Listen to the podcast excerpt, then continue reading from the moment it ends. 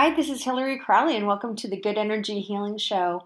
Um, today, we're looking into a term called compassion fatigue. Compassion fatigue. What is compassion fatigue? Um, have you ever left a really long voice message for somebody and you're maybe driving down the road and you leave a message, you go into quite a bit of detail, and all of a sudden it goes beep, your call has been deleted or your message has been deleted? Um, that kind of happened with the podcast that I'm doing right now because, um, but I'm deleting it myself. Uh, two days ago, I did a podcast and it went on for quite a while and was about compassion fatigue. And I certainly got to some good points, but when I listened to it um, before I was able to post it up to iTunes, I was thinking I need to re record this voice message um, because compassion fatigue is a very, very personal piece, and it can go very deep into um, my memories of times that I've had compassion fatigue. It's, it, it can look a lot like exhaustion. Um, it can sometimes feel like anxiety, depression, um, but it's actually a situationally based uh, reaction to your environment. And I'm speaking to those folks in healthcare right now because compassion fatigue, by definition, is the inv- indifference to suffering caused by overexposure to suffering. So, the indifference to suffering caused by the overexposure to suffering. And if you can think about it that way, um, you can understand that um, that would be kind of built into the job description. Because if I'm having a day at home, I might be exposed to somebody's suffering um, once or twice a day. And certainly it would be somebody that I know and I would be able to manage it. But if you're in healthcare, let's just put you right into the hotbed of the ER. Your job description is to be exposed to suffering. Your, your job is to be triaging people as they come in the door and um, responding to that appropriately. And by appropriately, it means that you're not getting completely entangled in every single story that walks in the door, but you're literally triaging it, trying to figure out how you can be helpful.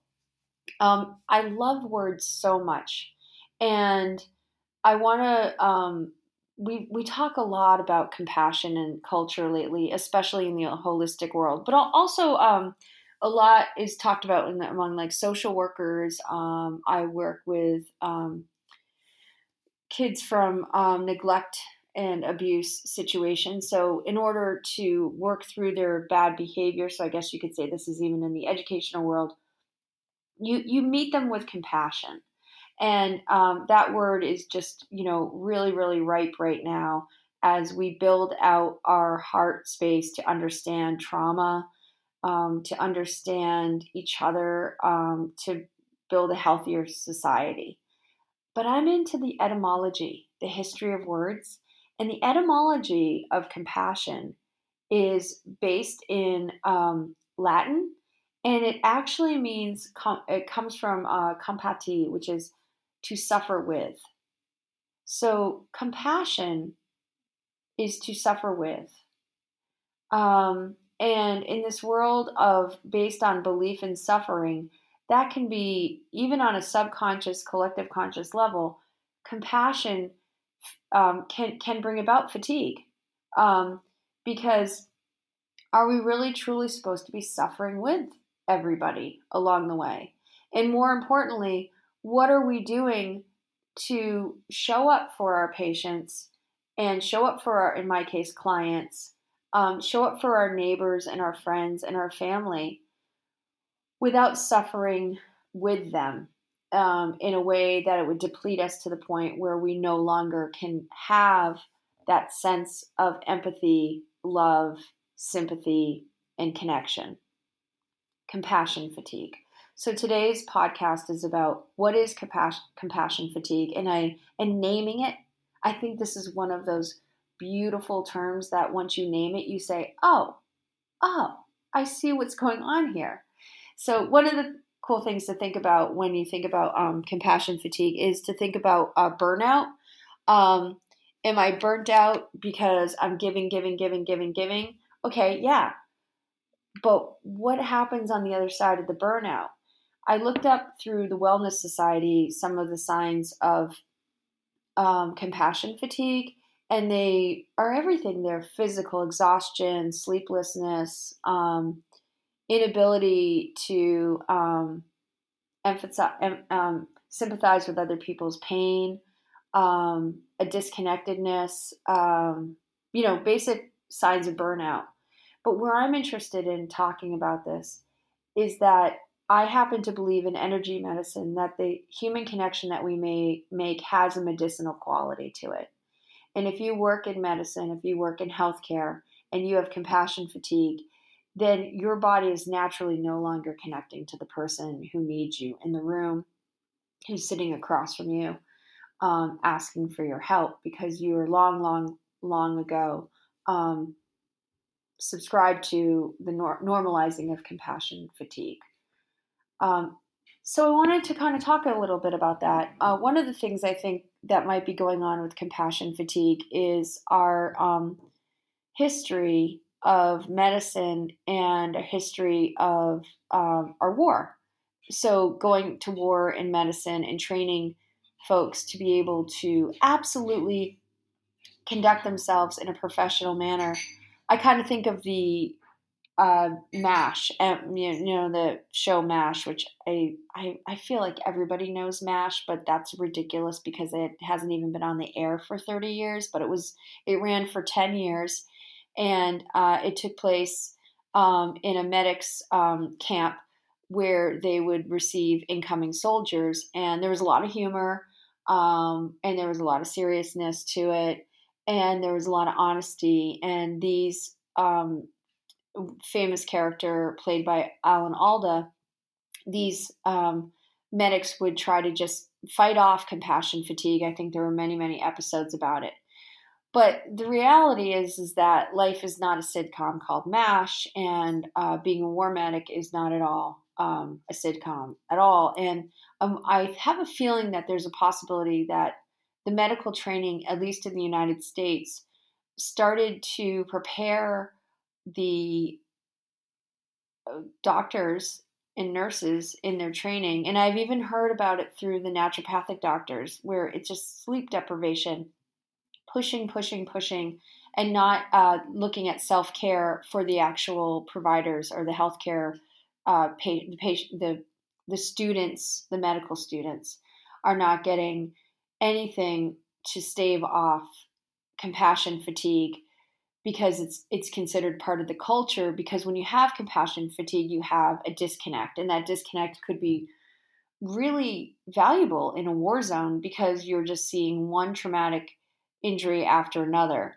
um, so what i wanted to do is kind of put a little bit of cultural context and permission to say wait a minute i don't want to live like i'm in a war zone anymore because we know now enough about how our own bodies work that we want to be able to handle difficult situations and be present with the people who are coming to us for care. So um, again, I really am speaking to my um, my friends in the healthcare industry, and I wanted to talk a little bit about how quickly I saw compassion fatigue move in for me. I was young; I was about 19 years old, and I was working at the University of Massachusetts Medical Center, and my job was to be a nurse's aide, and I was put right behind the front desk and told how to read the board, which would light up when anybody in the room, in their room, um, asks for help. And then it was in the late 80s. So it would be, um, I don't know what the boards look like right now, but I guarantee they're probably not even boards. They're on a computer now, but the light would go off next to the room number. So my very first day there, I noticed there was one room in particular and the light would go off all the time. For some reason, I have it in my mind it's number six. I, mean, it's funny how we remember things when they impact us. I think it was room number six. And uh, the light would go off all the time, like every two minutes. And I responded to it um, I would well, first of all, I would ask a nurse to respond, and then when the nurse w- wouldn't be available to respond, I would walk down there quickly and check in, and then go back to my position at the desk. Until, of course, and all of you nurses out there know what you're going to say. They were like, "You can't do that. You can't leave the desk to respond to this." I was 19; it was my first day. You can't respond to this room number six. And I said, Why not? I mean, this person is in distress. And they said, Yeah, every day, hitting the button all the time, every day. But I forgot to add, if I didn't, I was on a pediatrics ward. So this person was a child. And I was 19 years old and I was not a child. I was, a, you know, 19 and I remembered being a child, but I was not a child. So, um, I had a, I had a lot of, I guess you would say, healthy compassion, fresh from, you know, fresh from, you know, the school. It was a summer job for me and I was really interested. Well, I didn't respond to that call after a while and the button kept hitting and hitting and hitting and uh, eventually I became within a week I became um, the person who knew that when room number six rings the bell, it's not a real call um, and that it was just a call for attention or a, a need. Um, so, so that wasn't my only story um, from that experience, um, but that was my first layer of compassion fatigue taught to me. The next layer of compassion fatigue um, came from uh, soon into it. There was um, a child down who was having a, a, a spinal fluids uh, being extracted and that's a very painful procedure, or it was a very painful procedure. I don't know how painful it is now if they've managed it better. But they would go bring the child into a um, soundproof room because there was no expectation that the child would actually not be in pain.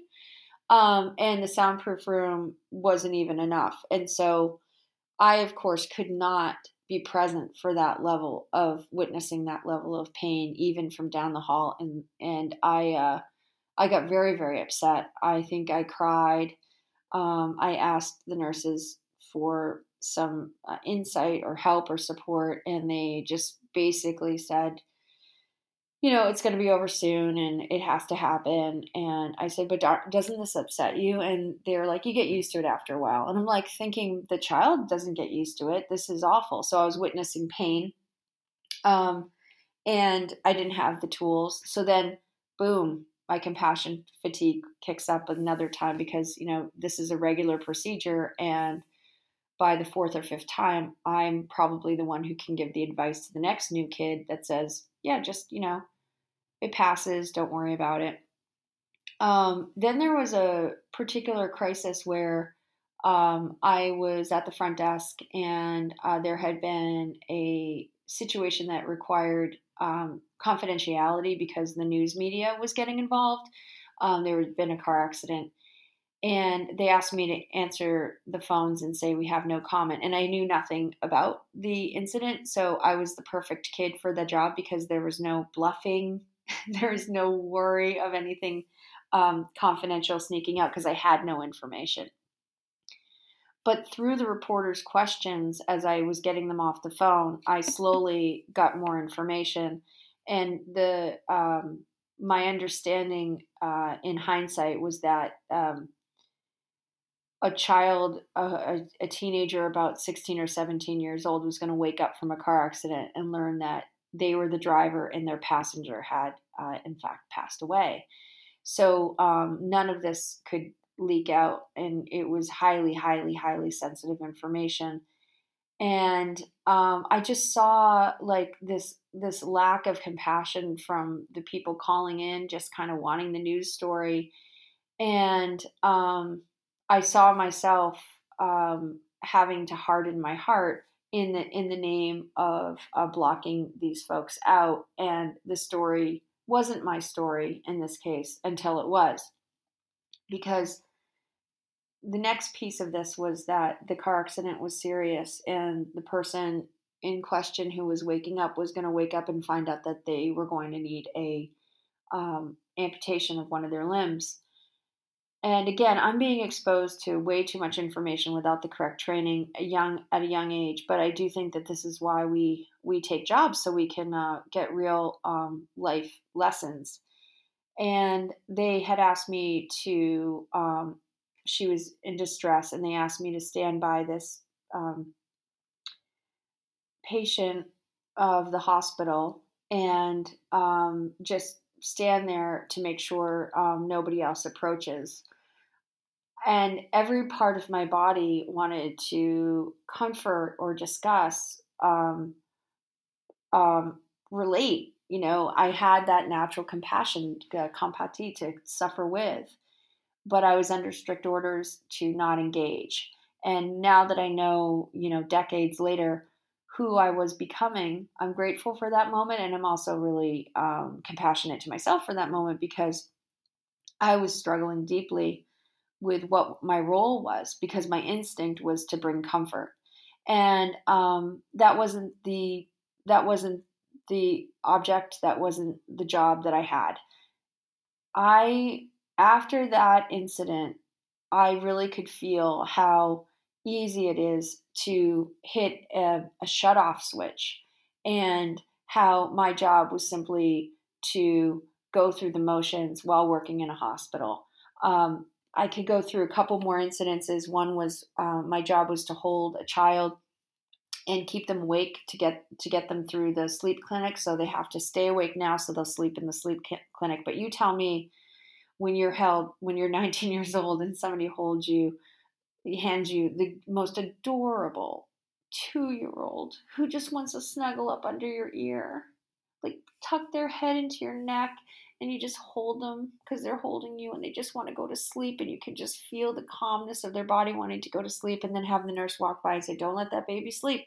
You gotta, you gotta just kind of bounce and play with the child, not never shaking the baby never shaking the baby, just making that really clear to all the listeners, but just kind of bouncing the baby and keeping it. But it just like the head, I just wanted to go to sleep. And even as I say it, I can remember um, that the, the, the, the, the desire and the hunger for sleep that this child had.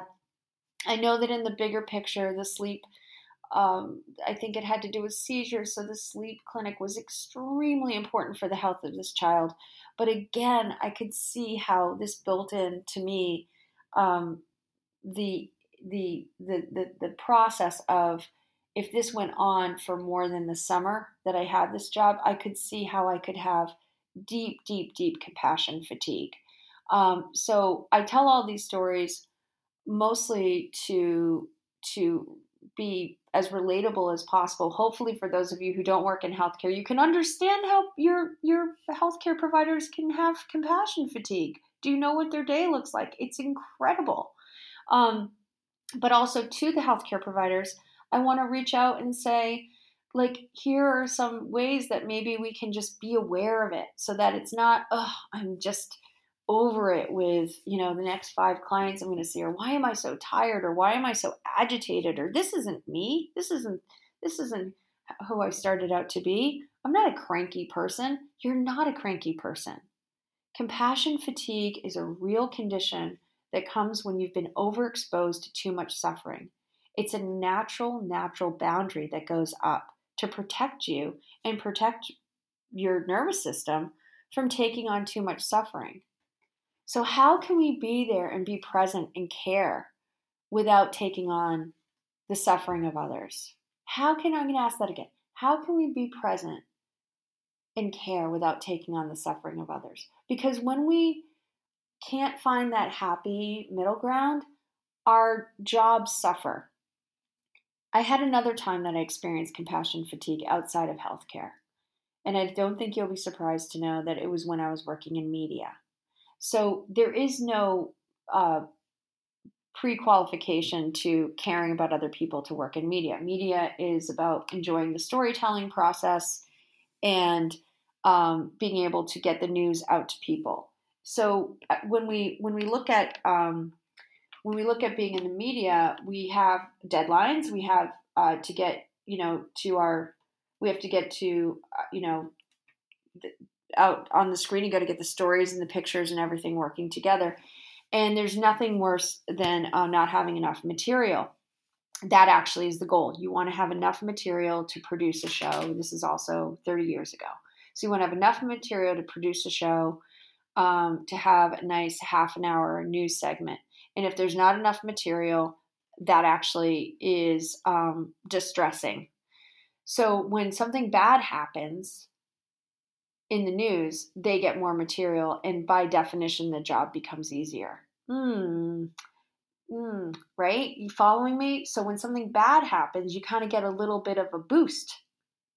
So that's a different kind of compassion fatigue where you hear about a tragedy and you go, oh, my job just got easier. So media people have to watch out for compassion fatigue too. That is very also much built into their job description. Here's my thing I actually think that the short answer, I'm going to leave a shorter voicemail today than I did on my first recording. I think the short answer is that you have to be comfortable with connection. In order to be comfortable with connection, you have to be comfortable with love. And you have to start with self care for yourself, which is to say, how am I doing right now? Do I need to take a breath? What are my needs that need to be met so that I can meet the needs of the other person? I know this is an overused metaphor, but we talk about it with the airplane putting the, ga- the the oxygen mask over you first before you put it over the person who needs the oxygen but can't get the mask on themselves. There's a very good reason for that training, and they repeat it every single flight you'll ever take. It's because if you don't have enough oxygen, you actually could make a mistake and not even have the wherewithal to get the mask on the next person. So don't try to rescue people if you haven't made sure that you're caring for yourself. And is that taught in medical school? Is it taught how to really, really care for yourself? I love um, the book Clean by um, Alejandro Junger, Dr. Alejandro Junger out of Columbia University. Um, his book is really well known now. And I don't know if he's still practicing at Columbia University because he's become become so successful, but he talks for at least two chapters about how he was not taught um, how to care for himself in medical school. So, as he was helping other people and becoming a cardiologist, he was getting sicker and sicker and sicker. Those are his words in his book. So, yeah, let's just acknowledge the fact that you are going to be a better caregiver, a better provider, a better healthcare expert when you take that time to make a connection with yourself. And um, compassion fatigue, I think, can be one of the greatest wounds because you have lost your ability to create healthy boundaries, and your body has gone ahead and created the boundaries for you. And it's kind of like a hardened heart. I think that's my best way of describing it. It's a block in the heart rather than a healthy boundary. And this is going to sound counterintuitive if we want to think about the, you know, sort of the, the rudimentary concept of heart energy and love. But until we understand that by going into the heart, that actually creates the strongest boundary, like really taking a moment and breathing deeply and saying, I'm noticing that what I'm feeling right now is making me feel anxious or I'm nervous about this next patient because I don't know if I have all the answers. And you know what? Good self care thinking, good thought habits around this says, I have maybe not the answers, but I will help to find the resources, including, and this is the work that I love so much, the resources in the patient themselves. So, um, as we look at healthy boundaries and focusing on the heart space of the person in front of you who needs you, I think that's where we we begin to heal this um, culture in healthcare of compassion fatigue, and that it's not a badge of honor to have a hardened heart. And if you notice that you're zipping through your day and you're not feeling as much as you used to feel, watch out for that because feeling is healthy. It's a it's a measurable terrain that you can walk through in your day. It gives you texture, it gives you something to respond to. It's a, it's a sign of emotional intelligence. And allowing yourself to just um, work on the healthy boundaries, which says, I cannot do all of this for this person, but what I can do is um, be present, to actually being present. So uh, that's all I have to say about compassion fatigue. Just go ahead and uh, acknowledge it, name it.